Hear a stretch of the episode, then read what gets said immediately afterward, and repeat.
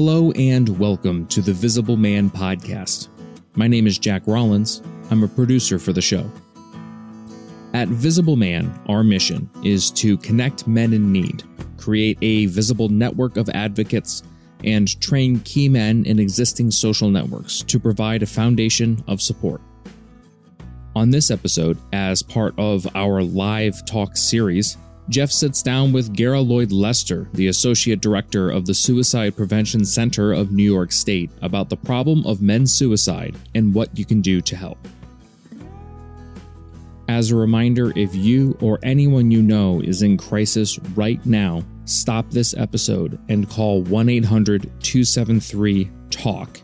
That's one eight hundred two seven three eight two five five or text V M to seven four one seven four one. That's V M to seven four one seven four one, and that'll put you in touch with the National Suicide Prevention Lifeline. This information is also in the show notes. And now, after a quick word from our sponsors, here's Jeff.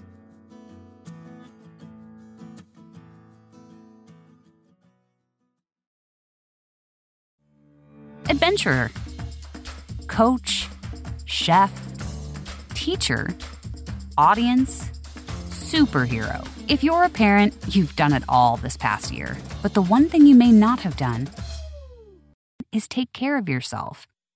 And it's nearly impossible to keep everyone else full of joy if you're feeling empty. At Boys Town, we know that a parent's mental health is important too. So when it's all too much, take a break and regroup. It's a great strategy that puts things in perspective so you can deal with challenges. The review and recalibrate method of self-care helps you see what's working and what's not. Go to boystown.org slash stressed out for more great self-care tips for parents. You can even download an ebook to guide you and your family through self-care strategies. Because healthy parents are key to happy families. Boys Town, saving children and healing families.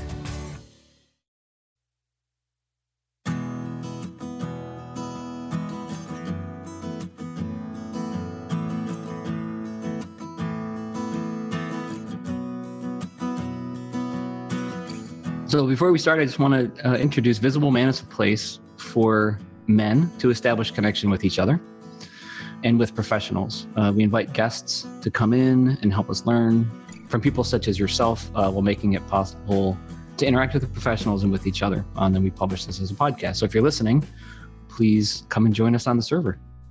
We actually invite, I was telling you earlier, Garra, that we invite women and men into the discussion now. And although we do have a men-only space, we do want everybody's input to help save men's lives.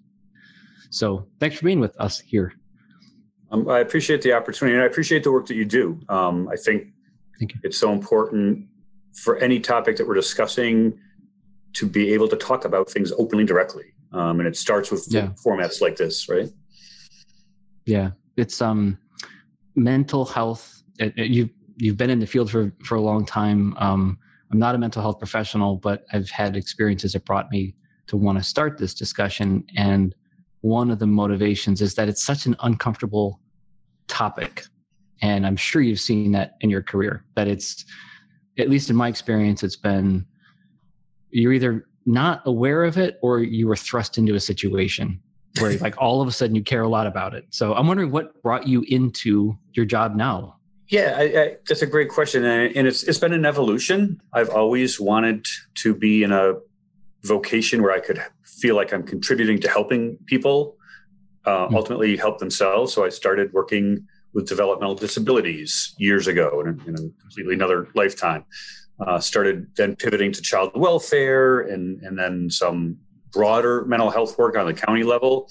And there's always often been a thread of suicide prevention sort of woven throughout that career. Um, you know, I've had some of my own struggles around personal thoughts of suicide in the past. I've known people that have completed suicide and had their own struggles. I've got people in my own life.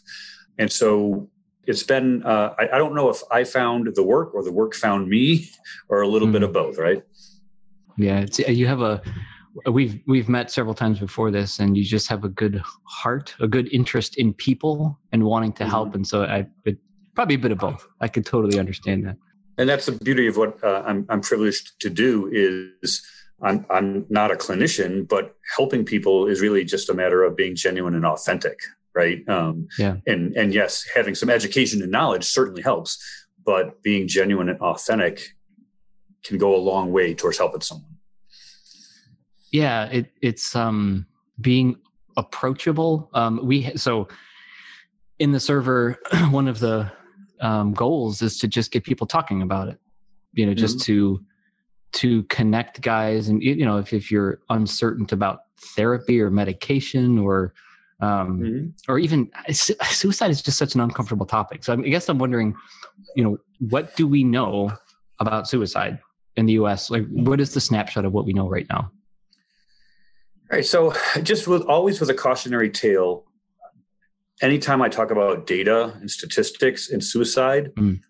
I always want to remind myself and remind whoever the audience is that while it's important we have that understanding, like what's the scope and the scale, not to get lost in data points and bar graphs, because behind those data points and bar graphs are people's lives that have been touched personally around suicide. So just, just to put that out there, but so we, we know that suicide is the tenth leading cause of death across a lifespan in the United States.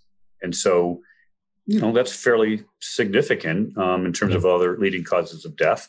The numbers have continued to creep up over the past few years. You know, we know certain data around certain high-risk groups and, and so on and so forth.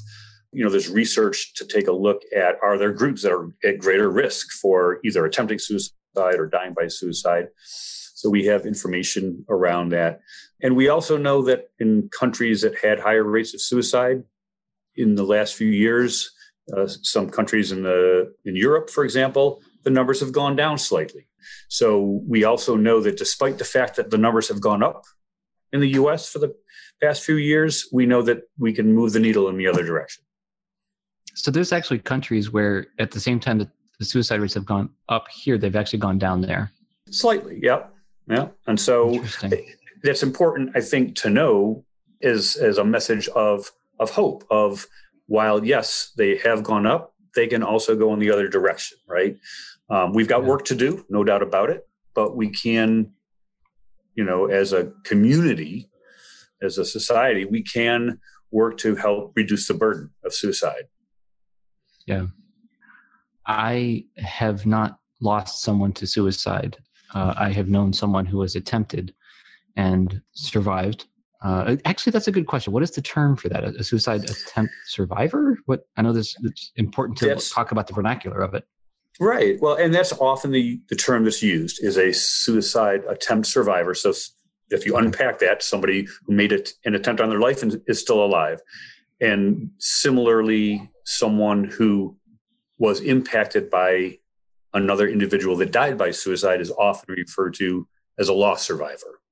Um, so those are, you know, some of the terms. And, and you're, you're right, language is so important because it does have an impact, you know, and this is not about political correctness. This is not about semantics. It's about language matters, right? So, yeah, yeah. you know, it's, it's, it is important to understand and, and to be respectful and to honor things that might be helpful and not so helpful. Yeah.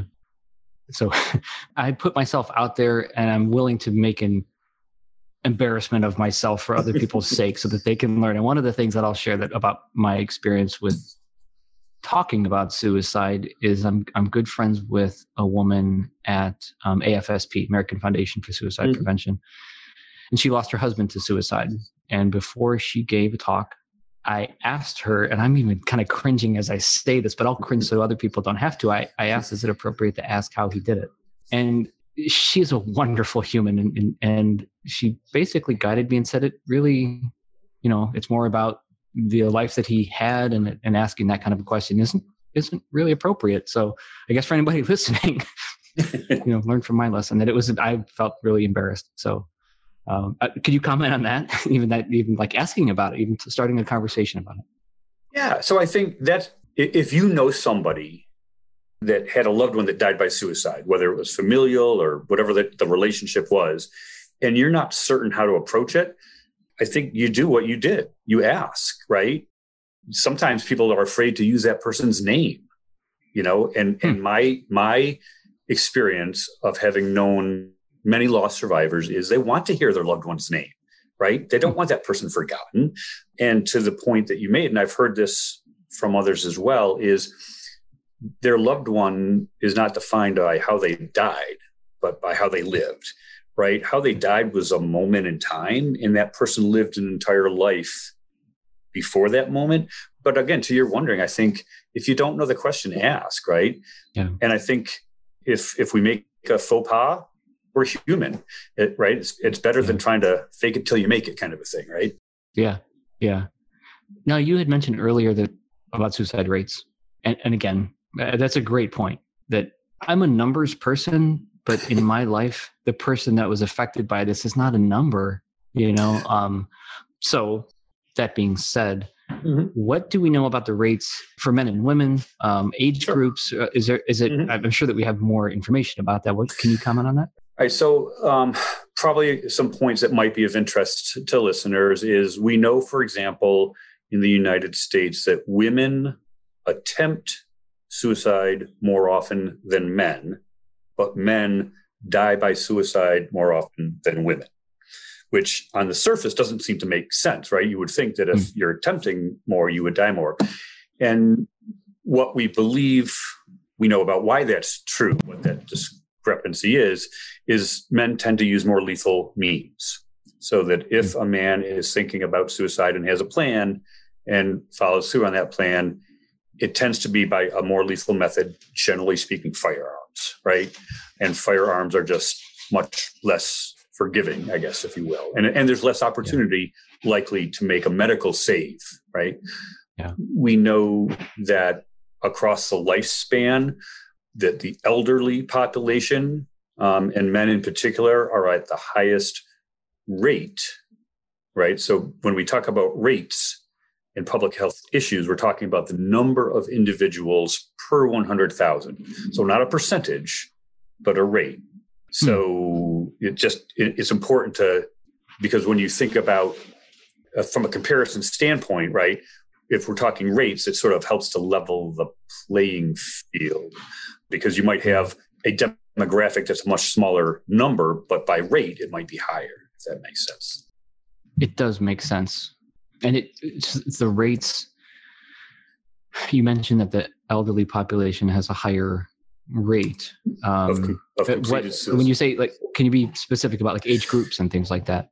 So seventy-five and older is the highest rate of suicide in the U S. We know that one of the highest rates in a age range is middle-aged white men. And so in that has held true for a number of years now. We also know that data is not perfect. Data collection is not perfect. And classifications of suicide, although we're getting better with being consistent in that, we know that it's not, we're not there yet in terms of being certain, in terms of are there underreported suicides, for example, was something mm. that was in a single car automobile accident. Um, no brake marks, perfect weather conditions. Was that a suicide or was it an accident, right? And so there's yeah. it's always important, again, to understand that from a reporting perspective, we, we assume there's some underreporting.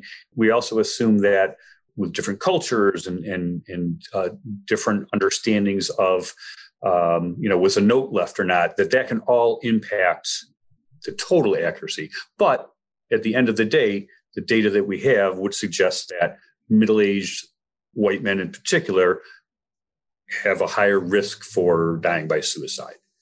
Again, on a personal note, putting myself out there, when I, I see a therapist, and this is several years ago, when you talk about underreporting of suicide, she had told me that I was passively suicidal, which, have you heard that term before? I have. And to be honest with you, while I'm familiar with it, I'm not familiar enough to be able to try to articulate okay. what that might mean as relates to something else. Yeah. I, I think in my case, I was putting, well, my perspective on it was that I'm putting myself in situations where something could happen, where I mm-hmm. could die, but it wasn't an active process. Maybe, maybe mm-hmm. I don't know. So, you know, if it's true that the rates for middle-aged men is higher, what does suicide prevention or that con- how does that conversation look different? Like, it, I'm sure that a flyer, uh-huh. you know, is one, but how does it look different? If, if is there targeted ways that we can help men? Yeah, that, that I think is the key question for, for any group, quite honestly, but as it relates to men. So, you know, what what's different between men and women, right?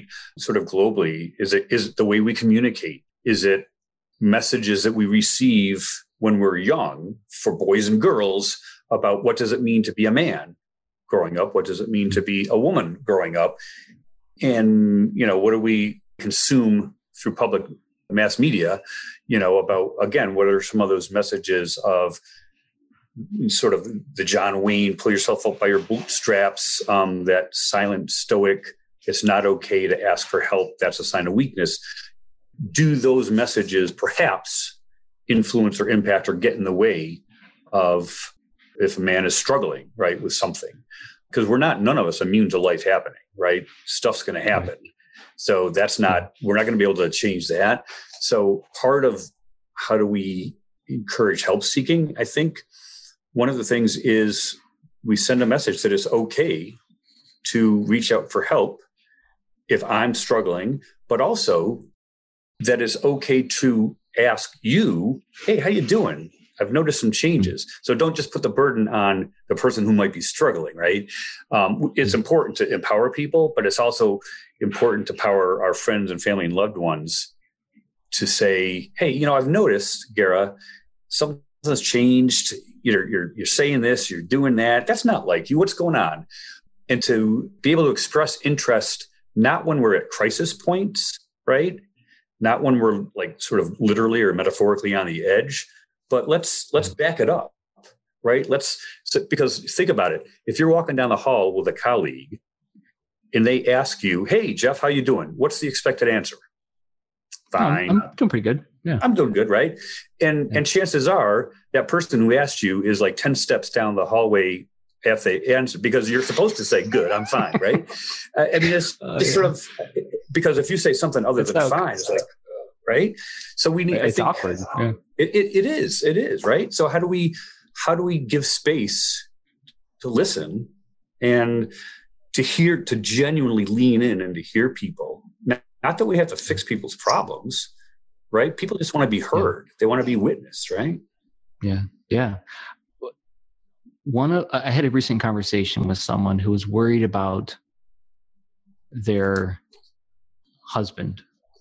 Mm-hmm. And we talked about in the server a little bit today, actually, what is it like when someone says to you, I think you should get help mm-hmm. versus like how it, how it, how it lands, you know, it's really, yeah, yeah, yeah, I don't know how to explain it, but like if, if somebody says, I think you should get some help, it, I, mm-hmm. I, somebody even said that to me and I was really angry. So yeah. I'm wondering if you if you could comment on broaching the topic. How how do you sure. approach someone like you're not fine, so now what? Right. Yeah. I mean, it, I I think you, it's the two sides of the same coin. Like, what's wrong with you? Versus, hey, I noticed something's different, right? Um, so I, I I would like to believe that those questions, while maybe not helpful, come from a good place. Mm-hmm. So right, how do we reframe it? Um, and so in, in suicide prevention, for example, the conversation might go something like, hey, like I said before, hey, Garra, you know, you used to really love going out for hikes. You used to really love going out for long drives. You always had your music on shuffle. And now all you do is just sit around. So you start by identifying why are you concerned in the first place, right? So that, so that this is not, the conversation is not just woof, coming out of nowhere. And then in essence, you'll, you know, you have to find your own voice, but basically say, I- I'm worried about you. Is, is anything wrong? Is anything happening? Because maybe it's, you know, everybody has a bad day once in a while. Um, but if this is like an, an extended or a protracted change in that person's baseline and demeanor, then something might be going on. And then, you know, that figuring out what's the next best question, like, is there anything I can do to help? Is there anyone you've talked to about this in the past? What's been helpful for you to do? You know, some of those uh, prompt type questions, as opposed to, you need to get some help, right? Because chances are, if, if you've gotten to that point, it wouldn't be unusual that the person might not even necessarily recognize that things have gotten that bad. They're sort of got tunnel vision, right? Um, so I think, to me, the other thing that's important is, again, not to wait until the crisis has hit the fan, so to speak, but let's just be genuine and authentic. So if we have that conversation, hey, Jeff, how's it going? And you're like, eh, lousy. If you have, if you have a minute, say, hey, what's going on? Right. And not just to yeah. like, you know, shuffle, shuffle off. Right. So, and, and the other thing I think that can be helpful, and, and this is where it comes into communication styles, because we know that men and women communicate differently. Right. So if you're involved in a romantic relationship, whatever the nature of that is, is ask the person, like, so how would, how would you like to be approached if, if I sense there's a problem going on? Right. So it really sort of puts the ball and the responsibility in that person's end zone, and not waiting until, again, it's crisis mode. Right. So it's being sort of planful. People on the recording can't see my face, but it was so genius. I was making like, that's how would you like to be helped? Sound it sound it sounds so simple, but I, especially as dudes, as guys, we yeah. want to fix things, and like, here's mm-hmm. what you need. Here's, here's a link, here's a book, here's a, but to, I don't know, that's really smart. Just ask. Well, it, it, but I, but I think, you know, um, it's easy to, to think, well, gee, I noticed something's wrong. Let me just dive right in there. But if we, if we do in this context, we're having a conversation, if we can sort of unpack it and say, okay, well, I want to be of help to my loved one, right? I want to, I want to be, I don't want to antagonize or have it be button heads or whatever. Um, so how would I want to be approached? If that's a fair question, then let's put it out there. Like, how would, how would you want to be approached? Right. Um, I, I saw a, a posting on a listserv that I belonged to a number of years ago, talking about the issue of sort of suicide prevention in, in men.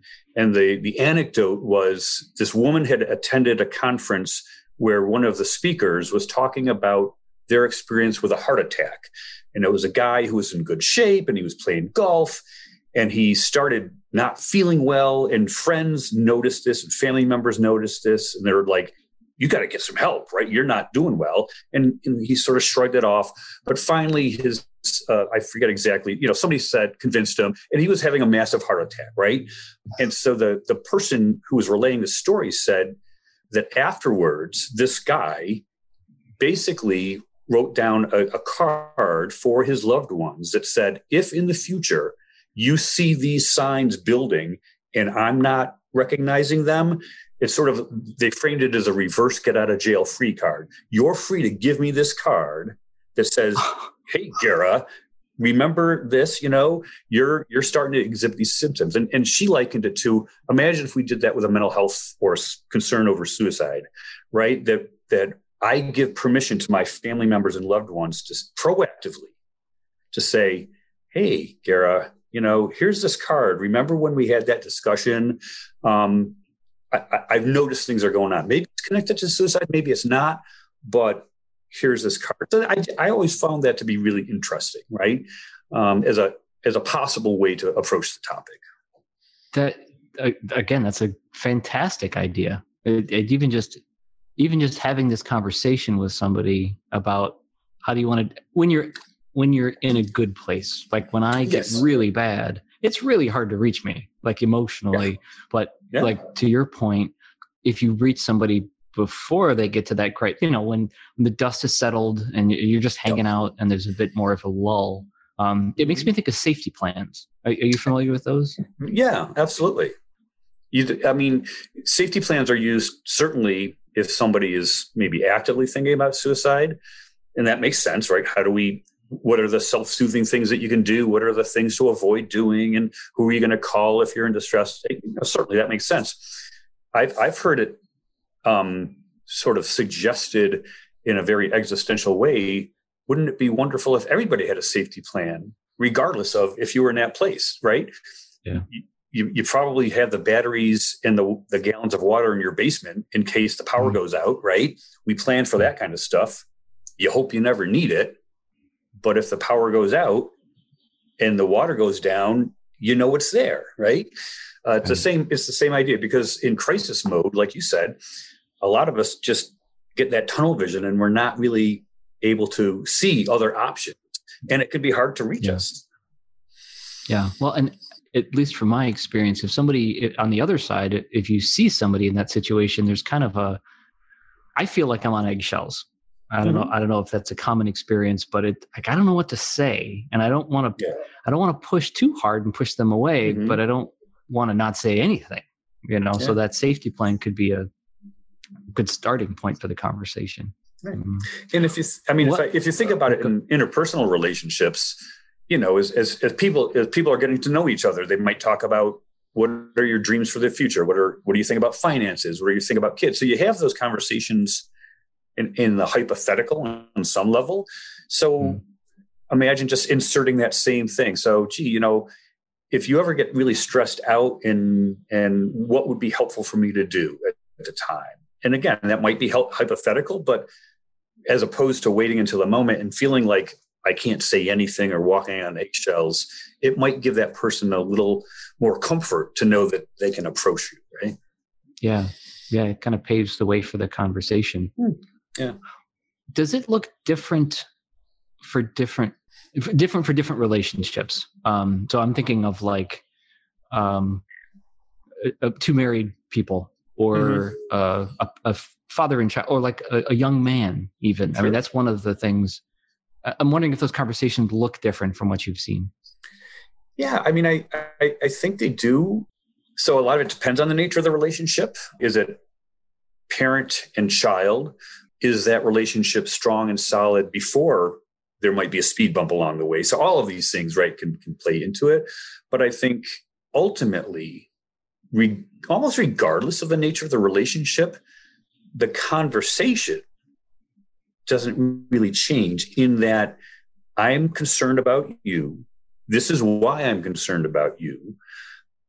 Is there anything I can do to help, or is there anything you can think of that might be helpful? So on some level, the, the those details don't necessarily change. Um, it's that genuineness, it's that sincerity, it's that authenticity. And to your point earlier, it's that sense of like, you don't need fixing, right? You don't, right? You just, but I noticed there's something different and I want to help. And I think yeah. that message can really come across. Everybody's different in terms of how they hear things and how they, you know, are, are on the receiving end of the offer for help.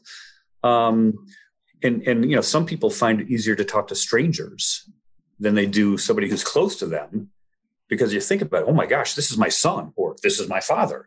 Like that's, that's right. scary, right? As opposed to, I don't know you that well. I'm a caring person. I don't, maybe I'm not as vulnerable, right? If I'm talking to this stranger or acquaintance. So, you know, there's a lot of things that can get wrapped up in. Yeah. That, that that's a, a good point. We have found in the discussions that we've had on the V M server that while text-based communication, a lot of it's just text-based, um, okay. is, you know, it has its problems, like just misinterpretations and stuff. But a lot of the guys, and I myself being, well, I'm pretty, pretty open about who I am on there, but um, the anonymity is mm-hmm. it's kind of like a, like there's not a, a, a deep commitment to a specific relationship, and you can kind of throw it out there. It's it, right. it, it lands a bit different.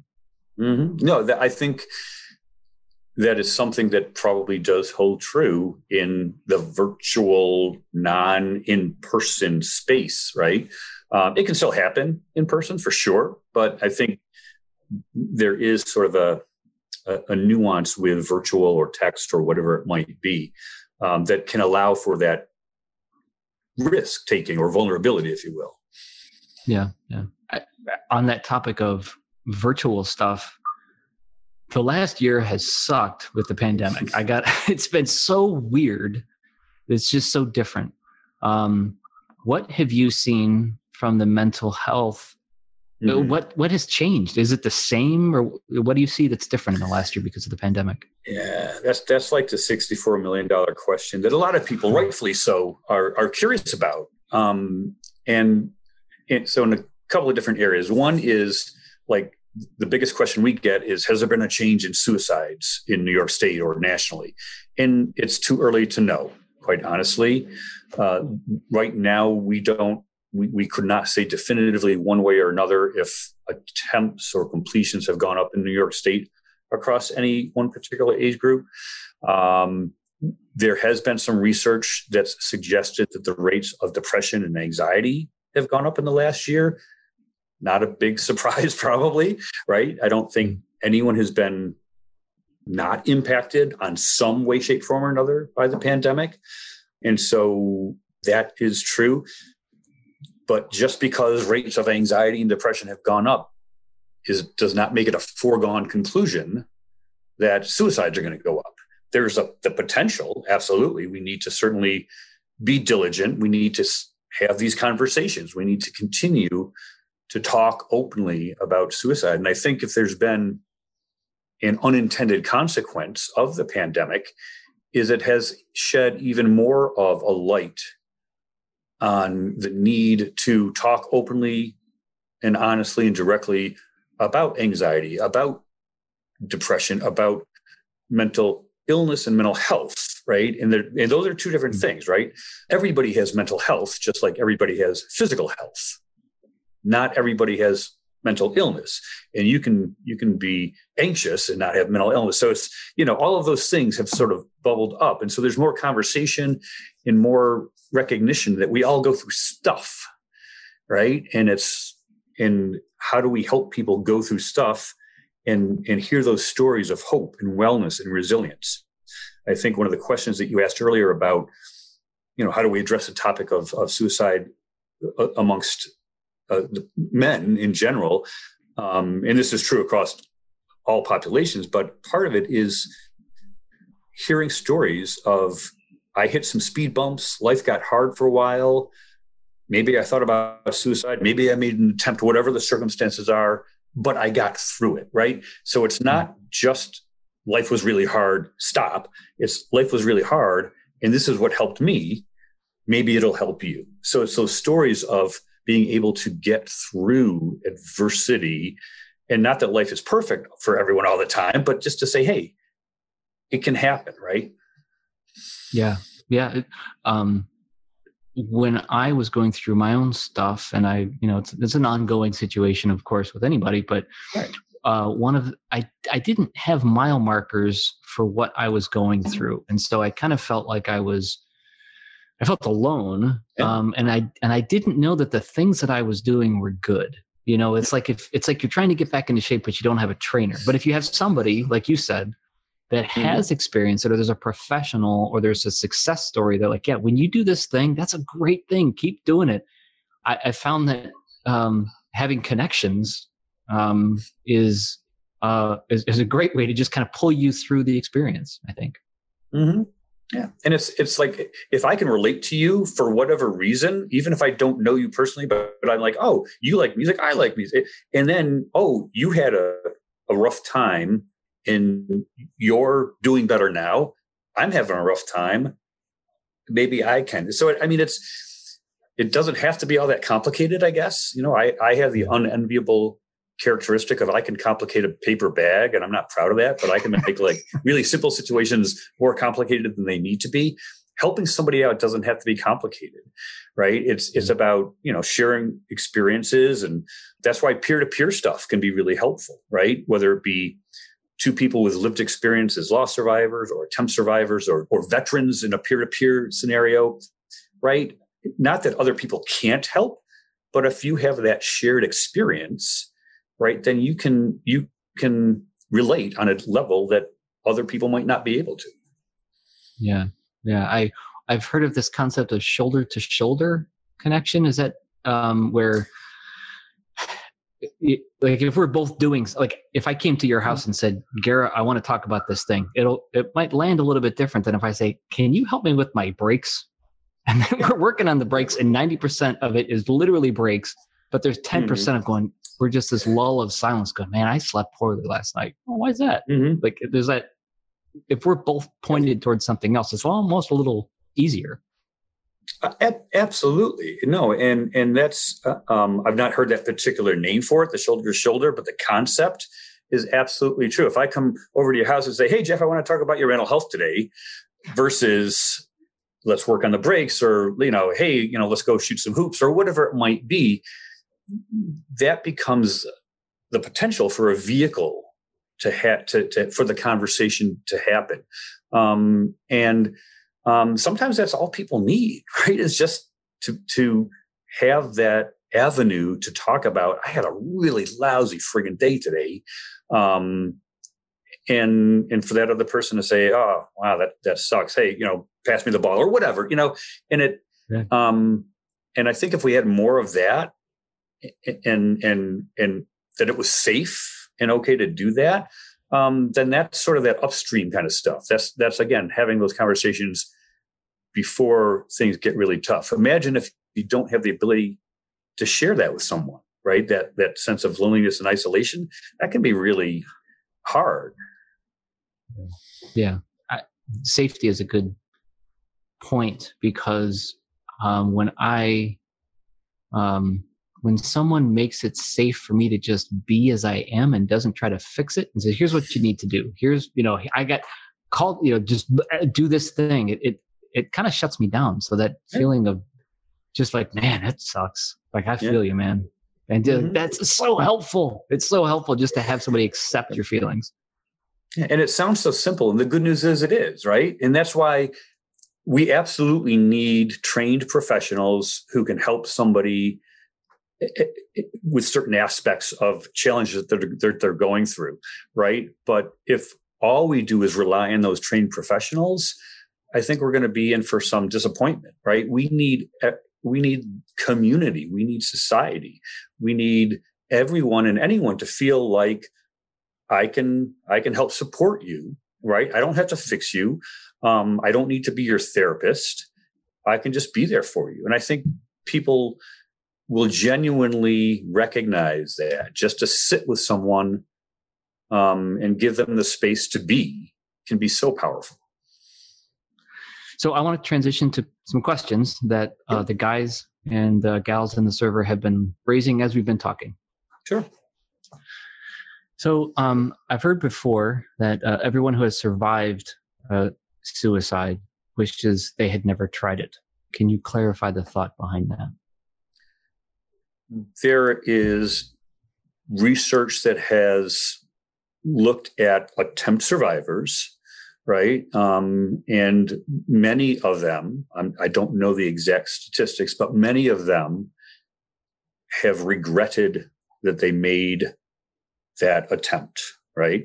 Um, there's always exceptions to the rules, too. I have heard of stories where somebody was actively saved before they died and were angry that somebody saved them.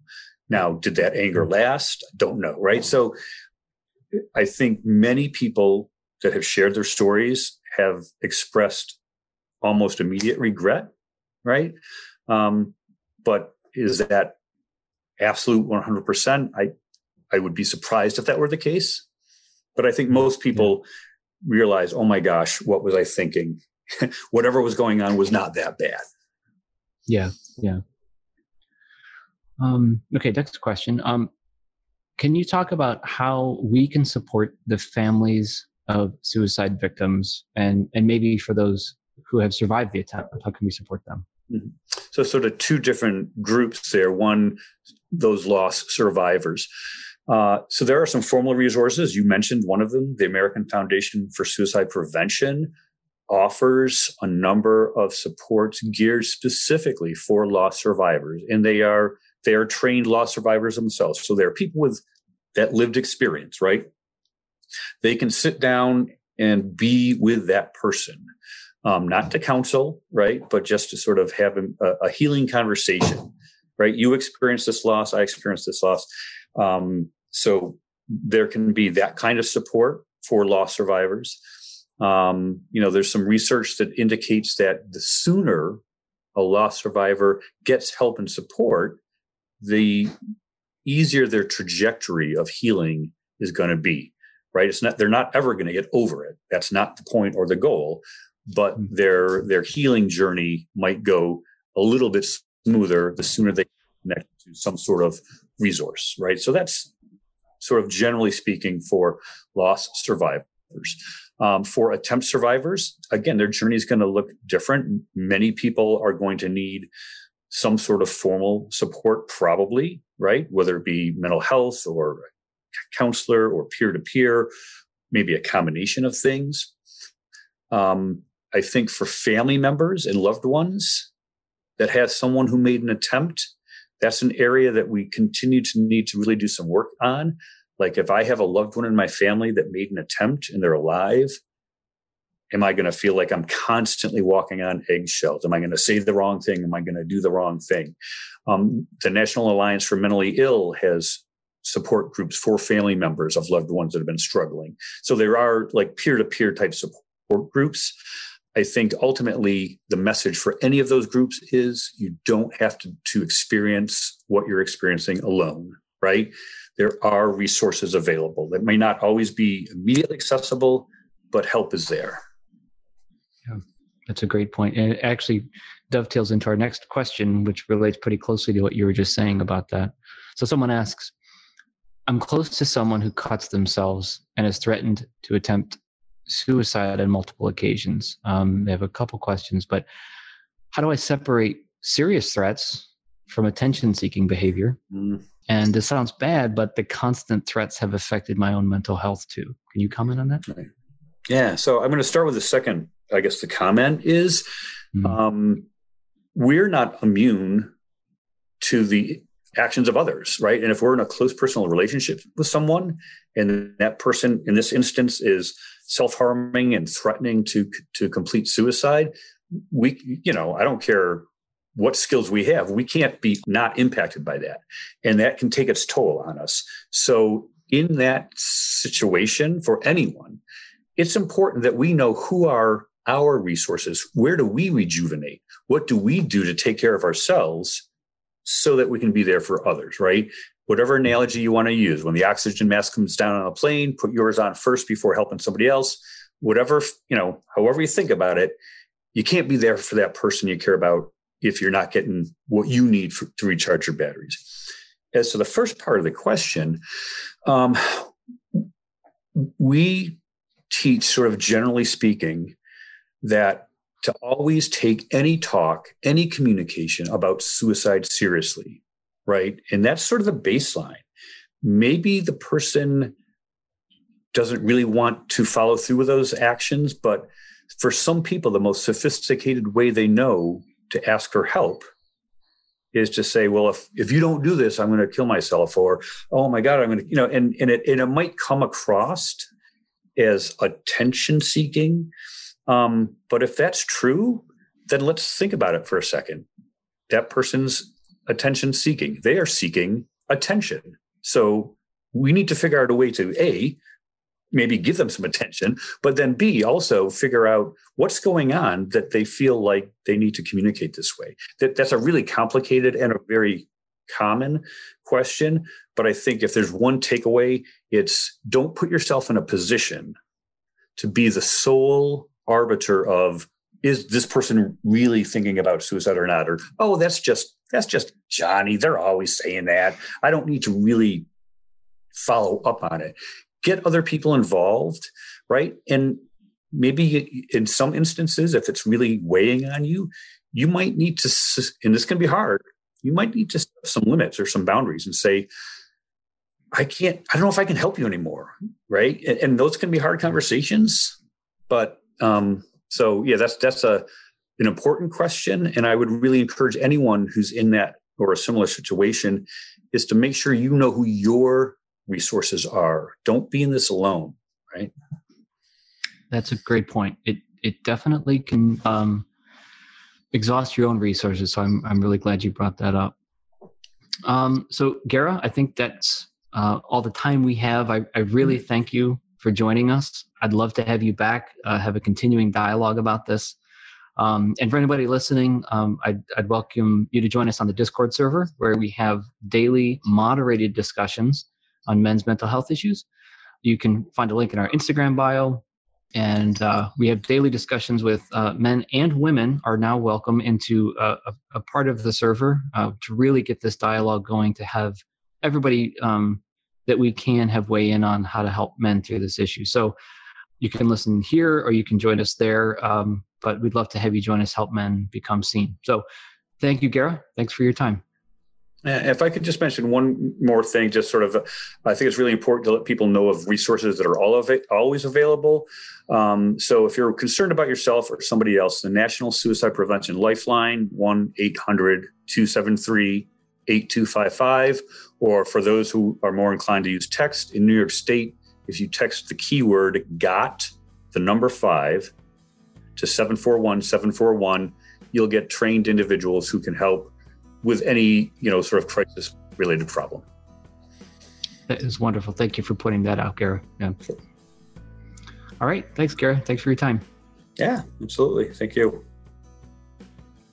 Thank you for listening to this week's episode of the Visible Man podcast. Once again, as a reminder, if you or anyone you know is currently in crisis, please call the National Suicide Prevention Lifeline at eight hundred, two seven three, talk. That's eight hundred, two seven three, eight two five five. You can also text V M to seven four one, seven four one. That information is also in the show notes. If you enjoyed today's episode, please remember to rate, review, and subscribe. That helps other people find the show. Keep up to date with all the things going on with Visible Man by visiting us at visible man dot org. You can also follow us on Instagram and Twitter at visible man underscore org. We're on Facebook as well.